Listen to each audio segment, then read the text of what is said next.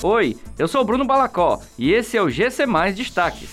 Camilo Santana anuncia a saída de Dr. Cabeto da Secretaria da Saúde do Ceará. Lucro do FGTS é definido. Vilã da inflação em 2021, energia elétrica deve ficar 16,6% mais cara no próximo ano, estima Anael.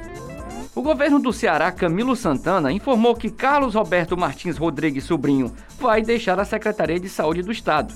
A troca do titular da pasta foi um pedido do próprio Dr. Cabeto, que esteve à frente da CESA por mais de dois anos, incluindo durante o combate à pandemia. Até o momento, não foi divulgado quem vai assumir o cargo na Secretaria da Saúde do Ceará. O Conselho Curador do FGTS definiu nesta terça-feira o percentual do lucro que será distribuído entre os contribuintes. O grupo, formado por representantes do governo, das empresas e dos trabalhadores, decidiu que 96% do lucro líquido de 8 milhões e 467 milhões do FGTS em 2020 é o que equivale a 8 bilhões 199 milhões de reais. A Caixa Econômica Federal vai distribuir o lucro para todos os que têm direito até o dia 31 de agosto, segundo uma nota publicada pelo banco.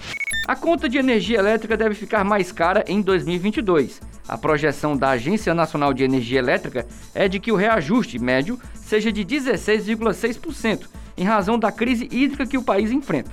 Conforme a agência, o valor pago pelos brasileiros por meio das bandeiras tarifárias não poderá cobrir as despesas com as usinas térmicas.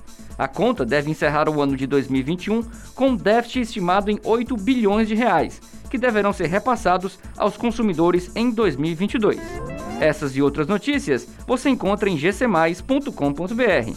Até mais!